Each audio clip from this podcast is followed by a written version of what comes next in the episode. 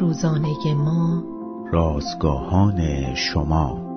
ایمان هرگز نمی‌داند به کجا می‌رود، اما خدای هدایتگر را می‌شناسد و بسیار دوست می‌دارد.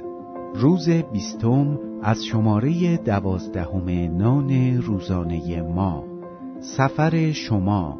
عنوان: و یوحنا باب چهارده آیات پانزده تا بیست و یک.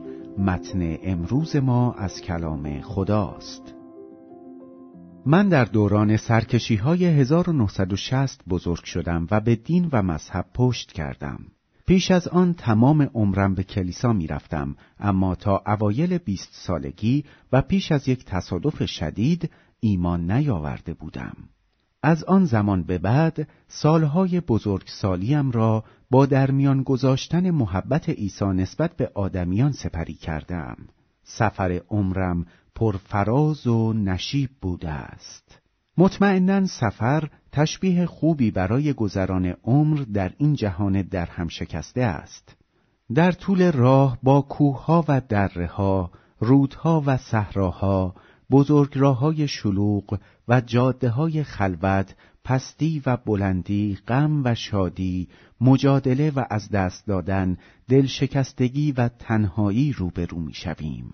نمی‌توانیم راه پیش رو را تا آخر ببینیم، پس هر چه پیش می‌آید باید بپذیریم و همیشه اوضاع بر وفق مرادمان نیست. اما پیروان مسیح هرگز در این سفر تنها نیستند.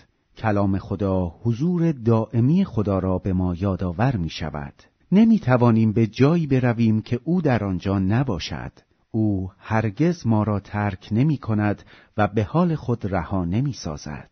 عیسی بعد از وعده فرستادن روح القدس به شاگردانش گفت: شما را یتیم نمی گذارم، نزد شما می آیم. می توانیم با اطمینان با چالش ها و فرصت های این سفر روبرو شویم، چون خدا وعده داده که همواره در کنارمان است.